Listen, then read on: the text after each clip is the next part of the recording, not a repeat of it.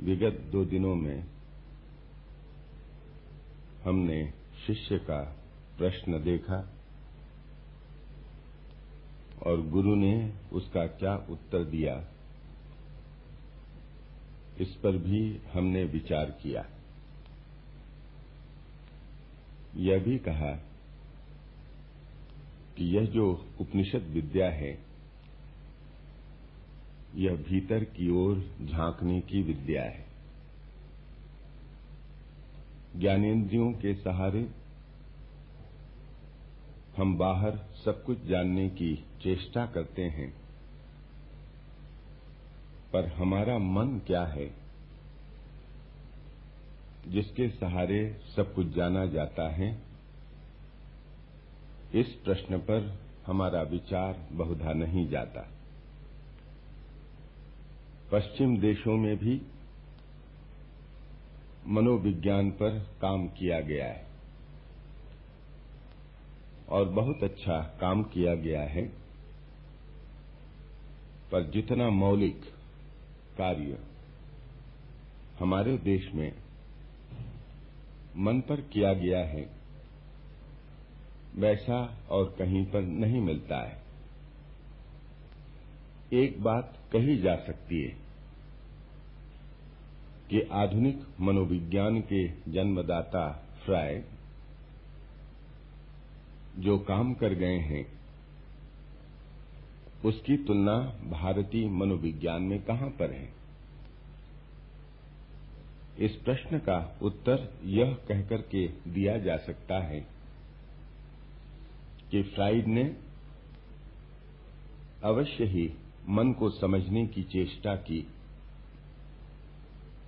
वैज्ञानिक रीत्या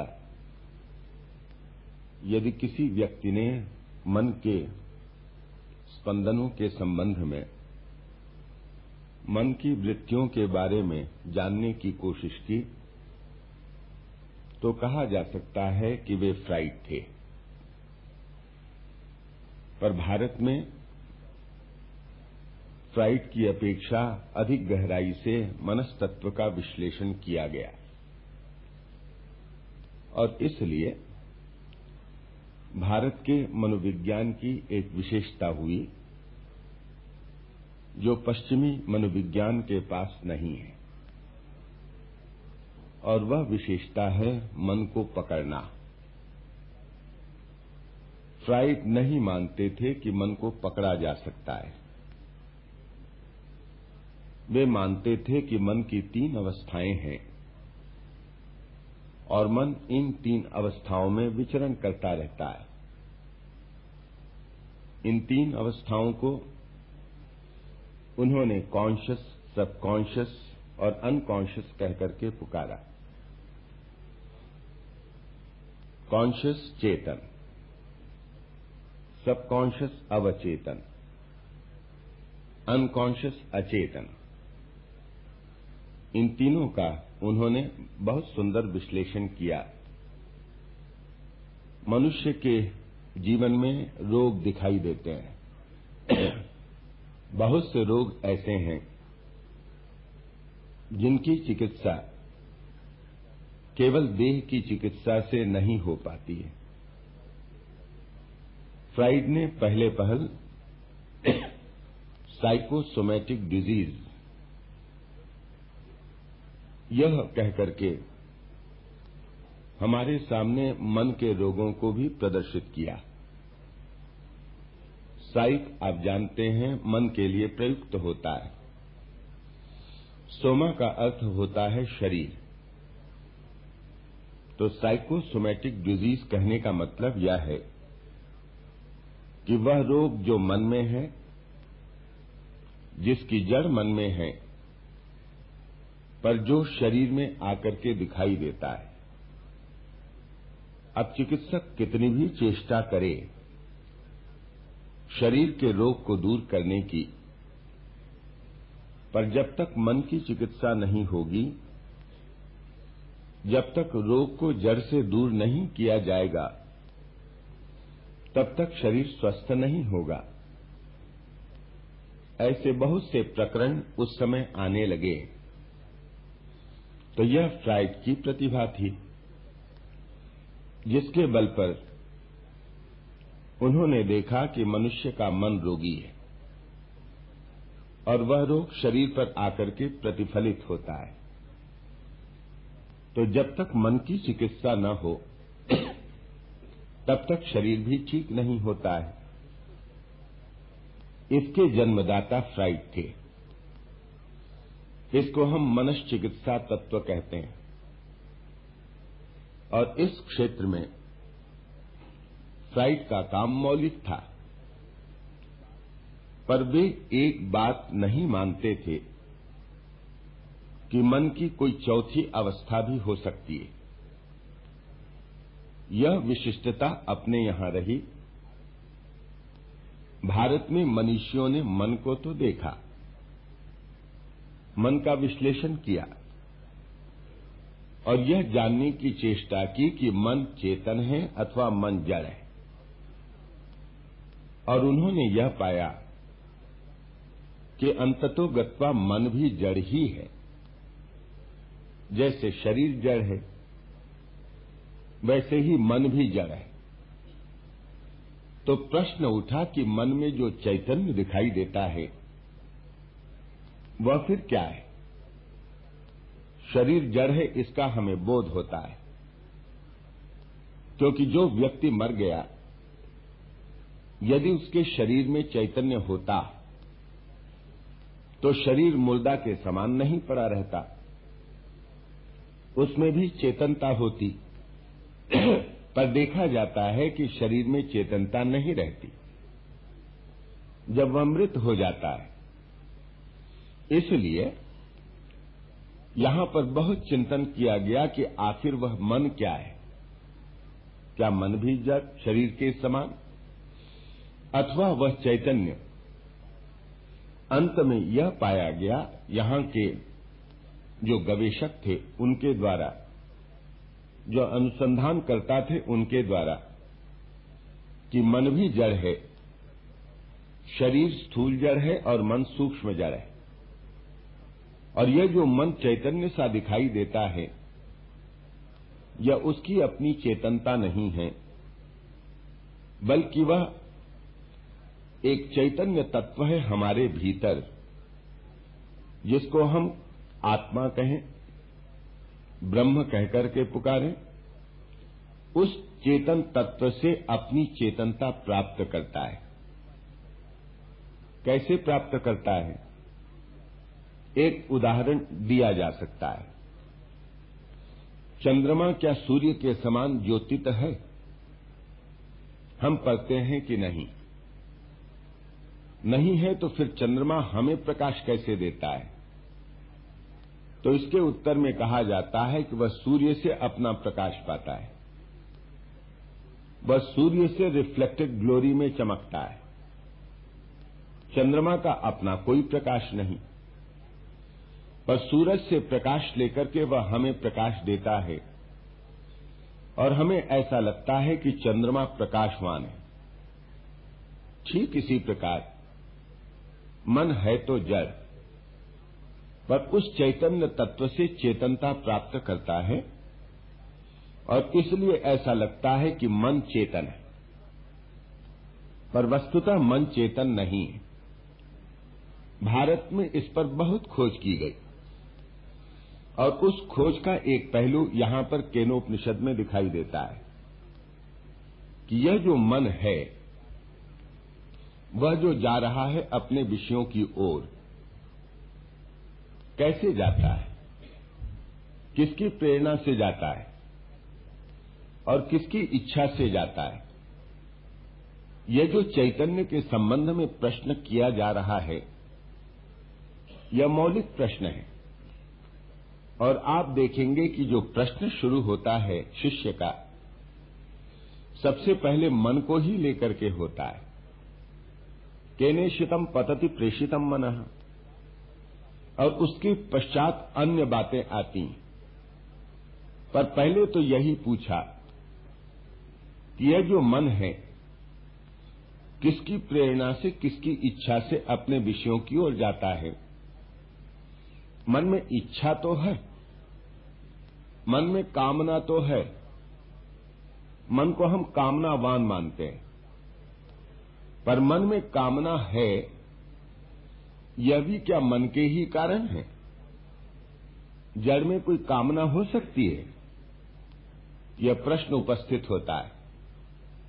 यदि मन जड़ है तो उसमें कामना कैसे, उसमें इच्छा कैसे?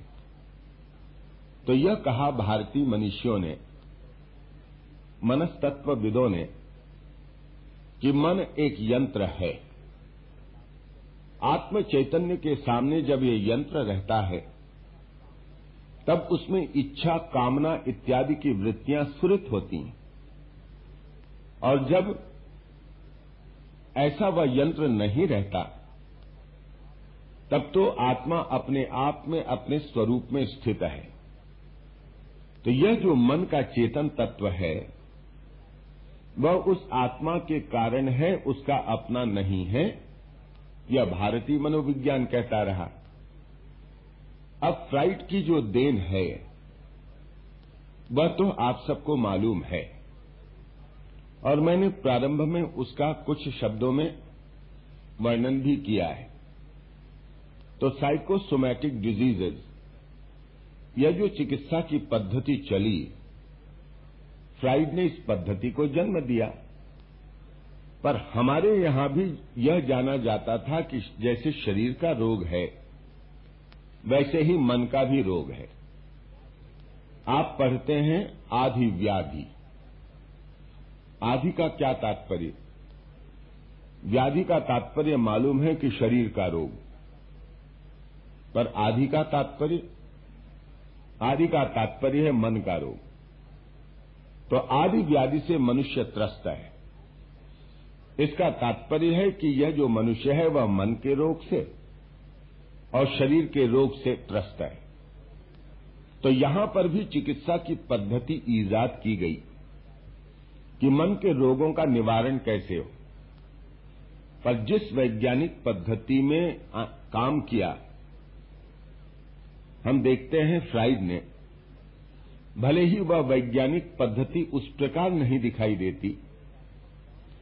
जैसा प्रयोगात्मक काम फ्राइड का रहा, भले ही वैसा एक्सपेरिमेंटल या प्रयोगात्मक काम भारत में नहीं दिखाई देता, पर यह जो हमारे मनुष्यों की विधा रही, जांचने की, परखने की, इस विधा में कहीं कोई न्यूनता नहीं, बल्कि विशिष्टता रही है। फ्राइड को मन की चौथी अवस्था का कभी बोध ही नहीं हुआ। फ्राइड ने मन को जानने की चेष्टा की कैसे? रोगी मन से। फ्राइड के पास आने लगे। वे सारे लोग जो मन के रोगी थे। और फ्राइड ने रोगी मन को जांचना शुरू किया। तो फ्राइड का जो मन का अध्ययन था, वह रोगी मन से शुरू होता है। वे उसे क्लासिफाई करते हैं। और यह देखने की चेष्टा करते हैं कि मन का रोग कैसे दूर हो सकता है। उन्होंने केवल एक ही पाया, मन के रोग की जड़ में, और उसको उन्होंने लेबिडो कहकर के पुकारा। मनुष्य के भीतर में वासना होती है, और वह वासना तरह तरह का रूप धारण करती है। यदि हम इस वासना पर अंकुश लगाते हैं। तब हमारे भीतर में प्रशमन होता है, दमन होता है। हम अपने भीतर की वासनाओं को सप्रेस करते हैं और इस प्रकार यह जो सप्रेशन है, फ्राइड ने कहा कि दमित, ये जो वासनाएँ हैं, हमारे भीतर में कुंठा का निर्माण करती हैं। हम कुंठित व्यक्तित्व हो जाते हैं। मनोग्रंथियाँ जन्म लेती हैं। इसके लिए क्या करना चाहिए? फ्राइड ने कहा कि इसके लिए मन को खुली छूट दे दो। भीतर में जो भाव उठता है, उसको दबाने की चेष्टा मत करो। नहीं तो तुम मन ग्रंथियों के शिकार होगे। और इसका कितना बड़ा दुष्परिणाम हुआ? फ्रांस में जब फैला फ्राइड का यह सिद्धांत तो हम यह पढ़ते हैं कि माताओं ने अपनी संतानों को दूध पिलाना ही बंद कर दिया। क्योंकि फ्राइड ने यही कहा था, मनुष्य की जितनी भी क्रिया होती है, वह उस कामेच्छा के कारण, उसके भीतर में जो सुप्त वासना होती है, उस वासना को वह अपनी क्रिया के माध्यम से प्रकाशित करना चाहता है। और यह इस प्रकार का सिद्धांत फैला। पर एक दूसरा पक्ष यह भी था कि यदि हम अपनी वासनाओं को खुली छूट दे देते हैं, ग्रंथियों से बचने के लिए, कुंठा से बचने के लिए तो प्रश्न यह है, क्या समाज इसके लिए अनुमति प्रदान करेगा? क्या समाज की इसमें अनुमति रहेगी? पुलिस क्या हमारे पीछे नहीं पड़ेगी? शासन क्या हमें दंड नहीं देगा? हम क्या उच्छृंखल होकर के अपने भीतर की भावनाओं को खुली छूट दे सकते हैं? इस प्रश्न पर संभवतः उनका ध्यान नहीं गया। वह भी एक कुंठा है। मैं यदि अपने मन को कुंठा से बचाने के लिए मन की विकृतियों को खुली छूट दे दूँ समाज कभी भी कदापि इसके लिए आज्ञा नहीं देगा। समाज फिर प्रतिरोध करेगा, प्रतिक्रिया करेगा। और वह प्रतिक्रिया क्या मेरे भीतर में कुंठा का निर्माण नहीं करेगी? मैं जेल में बंद कर दिया जाऊँगा। पुलिस मुझे पीटेगी, जनता मुझे मारेगी, लोग मुझ पर थूकेंगे। तो क्या मेरे लिए यह कुंठा लाने की बात सिद्ध नहीं होगी? इस प्रश्न पर उन्होंने विचार नहीं किया। उनके जो प्रधान शिष्य थे युंग और एडलर यहीं पर फ्राइड से कट करके अलग हो जाते हैं। तो दोष कहाँ पर रहा? फ्राइड ने इतना अच्छा काम किया, पर दोष कहाँ पर रहा? दोष यहाँ पर कि उन्होंने मन को समझने की चेष्टा नहीं की। मन के बाहरी रूप को तो देखा।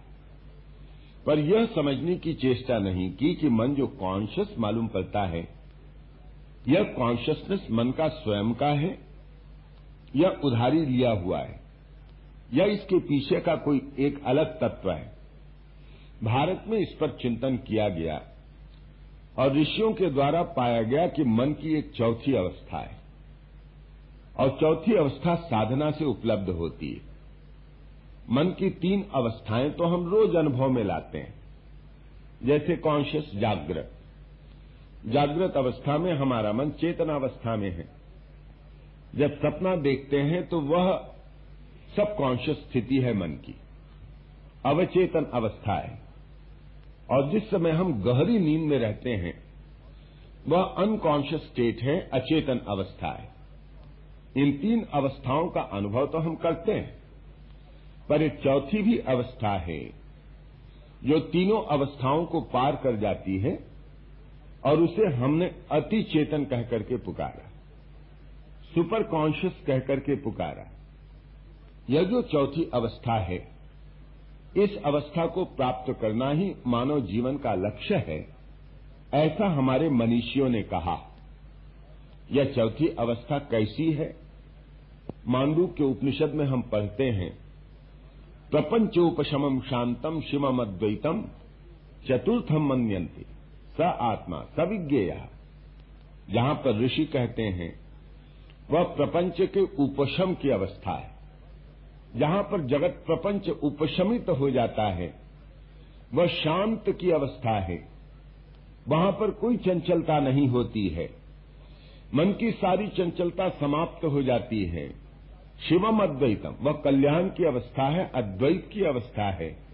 इसको चतुर्थ अवस्था कहा गया है। और इसी को हम तुरीय अवस्था कहते हैं। तो भारत के जो मनस्तत्वविद थे, उन्होंने जागृत स्वप्न सुषुप्ति के साथ तुरी अवस्था का भी अनुभव किया। चेतन, अवचेतन, अचेतन, मन की अवस्थाओं के साथ मन की अतिचेतन अवस्था का भी अनुभव किया और वहीं जाकर के मनुष्य की सारी समस्याएँ सुलझती हैं। यह हमारे सामने बात रखी गई। तो केनोपनिषद को जब हम पढ़ते हैं तो प्रारंभ से ही वही इंक्वायरी है, वही पृच्छा है। शिष्य यही अनुभव करता है कि यह जो मन काम कर रहा है, अपनी शक्ति से, अथवा इसके पीछे अन्य कोई शक्ति है। और इस दृष्टि से उसने गुरु से जाकर के प्रश्न पूछा। और गुरु जी ने उसका उस ढंग से उत्तर दिया।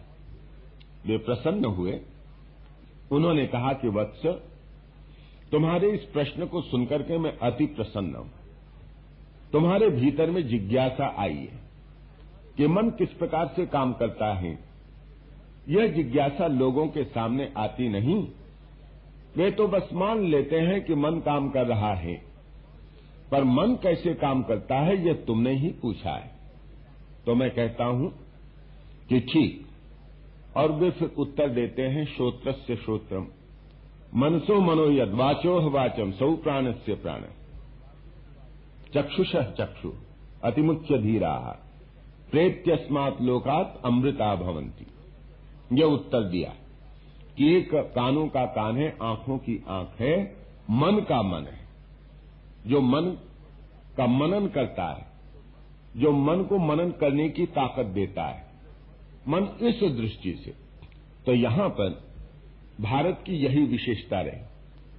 तो भारत के मनोविज्ञान की विशेषता यह कि प्रारंभ से ही मन की पूर्णता पर चिंतन किया गया है। और फ्राइड ने क्या किया है? प्रारंभ से ही मन रोगी है, इसका चिंतन किया है। तो दोनों मनोविज्ञान कैसे शुरू होते हैं, आप देखते हैं। पश्चिमी मनोविज्ञान रोगी मन को लेकर के शुरू होता है और भारतीय मनोविज्ञान पूर्णता प्राप्त मन को लेकर के प्रारंभ होता है। पातंजल योग सूत्र भारतीय मनोविज्ञान का आधारभूत ग्रंथ है और वहाँ पर पहले ही बताया कि यह योग क्या है। योगश्चित्त वृत्ति निरोधा योग किसे कहते हैं? चित्त की वृत्तियों को निरुद्ध करना योग कहलाता है। यह पूर्णता प्राप्त मन का चित्रण। और यहाँ से भारतीय मनोविज्ञान शुरू होता है। तो आप देखते हैं, दोनों मनोविज्ञानों के अंतर को। कहाँ पर यह अंतर है? वह अंतर केनोपनिषद में स्फुटित हो रहा है, प्रकाशित हो रहा है। तो गुरुजी ने समझा दिया कि आँखें देखती हैं तो आँखों की आँख है, जिसके कारण आँखें देखने में समर्थ होती हैं। आँखों को देखने की शक्ति भीतर की आँख देती है। कानों को सुनने की शक्ति भीतर का कान देता है। प्राणों को प्राणन करने की शक्ति भीतर का प्राण देता है, इस प्रकार से समझाया। चिंतन करना शुरू किया। शिष्य ने, और उसे ऐसा लगा कि उसने कुछ पकड़ लिया। हाथ में कुछ बात आई और वह गुरुजी के सामने आया। साधना पूरी हो चुकी उसकी, अपने ढंग से, और वह गुरुजी के पास आता है। गुरुजी पूछते हैं, क्या साधना पूरी हुई? शिष्य सिर हिलाता है। गुरु जी ने शिष्य के चेहरे पर चमक देखी। ऐसा लगा उन्हें। शिष्य समझ रहा है कि मैंने उस तत्व को पा लिया है। मन किसकी प्रेरणा से और किसकी इच्छा से अपने विषयों की ओर जाता है? शिष्य ऐसा लगा शिष्य को कि मैंने वह जान लिया।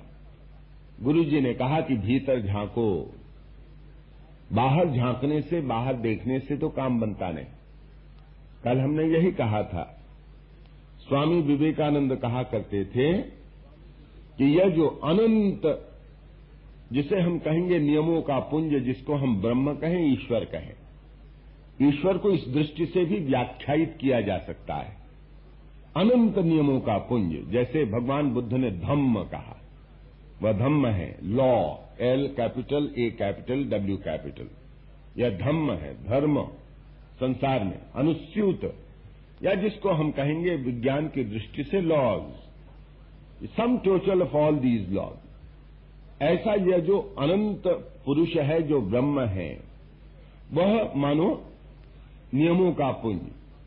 अब जब वही इस बाहर के धरातल पर प्रतिफलित अपने को करता है तो हम कहते हैं ये विज्ञान के नियम है। इन नियमों का आविष्कार हमारी ज्ञानेन्द्रियों द्वारा, मन के द्वारा होता है। और वही जब ब्रह्म भीतर मन के धरातल पर अपने को प्रतिफलित करता है तो हम कहते हैं ये धर्म के नियम है, अध्यात्म के नियम है। तो बाहर के जो नियम हैं, उनको जानने की प्रक्रिया विज्ञान के द्वारा। और भीतर के जो नियम हैं, उनको जानने की प्रक्रिया अध्यात्म के द्वारा। इन दोनों में कोई विरोध नहीं है। दोनों एक दूसरे के परिपूरक हैं। स्वामी जी जिस प्रकार कहा करते थे, बाहर जगत के नियमों को जानना बहुत अच्छा है। पर भीतर के जगत के नियमों को जानना और भी अच्छा है। क्योंकि जब तक हम भीतर के जगत के नियमों को नहीं जानते, अंतर जगत के नियमों का आविष्करण जब तक हम अपने तय नहीं कर लेते, तब तक मनुष्य अपने ऊपर नियंत्रण नहीं प्राप्त कर सकता है। बाहर जगत के नियमों को हम कितना भी जान लें, पर मैं ऐसा नहीं कह सकता कि मैंने अपने मन पर शासन कर लिया है। वह तभी हो सकता है जब मैं भीतर के नियमों को जानने में समर्थ होता हूँ तो यहाँ पर वह शिष्य आया है गुरु के पास, साधना करने के पश्चात।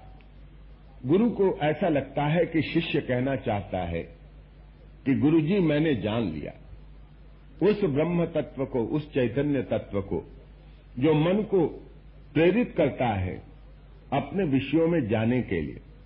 इसीलिए वे कहते हैं यदि मन्य से सुवेदे थी दहर में वापि नूनम तम वेत्थ ब्रह्मणो रूपम। यदस्य तम यदस्य देवेशु अथनु मीमांस में ते। यहाँ तक उन्होंने कहा, कल इस पर थोड़ा सा चिंतन किया था। यदि मन्य से सुवेद इति, यदि तू ऐसा मानता है कि तूने उस तत्व को अच्छी तरह से जान लिया तो मैं कहूँगा कि तूने नहीं जाना दहर में वापी तूने बहुत अल्प जाना है। मैं कहता हूँ कि मैंने इस घड़ी को अच्छी तरह से जान लिया यह मैं कह सकता हूँ घड़ी के संदर्भ में, क्योंकि मैं घड़ी को खोल लेता हूँ, कल पुर्जे को अलग कर लेता हूँ, और ऐसा करके मैं जान लेता हूँ, आँखों से देखता हूँ, कान से शब्द को सुनता हूँ, त्वचा के माध्यम से इसका स्पर्श मैं करता हूँ, यह सब मैं करता हूँ। और इसलिए मैं कह सकता हूँ कि इसको मैंने अच्छी तरह से जान लिया। पर जो ब्रह्म तत्व जो चैतन्य तत्व, न तो नाक से सूंघा जा सकता है, जिसको न आँख से देखा जा सकता है, न कान से सुना जा सकता है, न त्वचा से जिसका स्पर्श किया जा सकता है, न रसना से जिसका स्वाद लिया जा सकता है। यह तत्व इसको कौन कहेगा कि मैंने अच्छी तरह से जान लिया? कैसे कहेगा कि मैंने अच्छी तरह से जान लिया? तो गुरु जी उस भ्रम को दूर करने की चेष्टा करते हैं शिष्य के, जो उसके भीतर में पैदा हो गया। और जिस भ्रम के कारण शिष्य समझता है कि मैंने अच्छी तरह से जान लिया। ऐसा तो जीवन में कई बार होता है। कई अनुभूतियाँ ऐसी होती हैं, जिनको हम पाँच ज्ञानेन्द्रियों की सहायता से बता ही नहीं पाते हैं कि वह किस प्रकार की अनुभूति है और कैसा वह संवेदन है, बता नहीं सकते। जैसे एक ने पूछा, गुरु के पास जाकर के, किसी संत के पास जाकर के। अच्छा महाराज, कहते हैं कि आत्म तत्व न आँखों से देखा जाता है, न कानों से सुना जाता है, इत्यादि। ऐसा भी कोई तत्व हो सकता है? दुनिया में तो जो भी बात होती है, वह तो पाँच इंद्रियों के सहारे ग्राह्य होती है।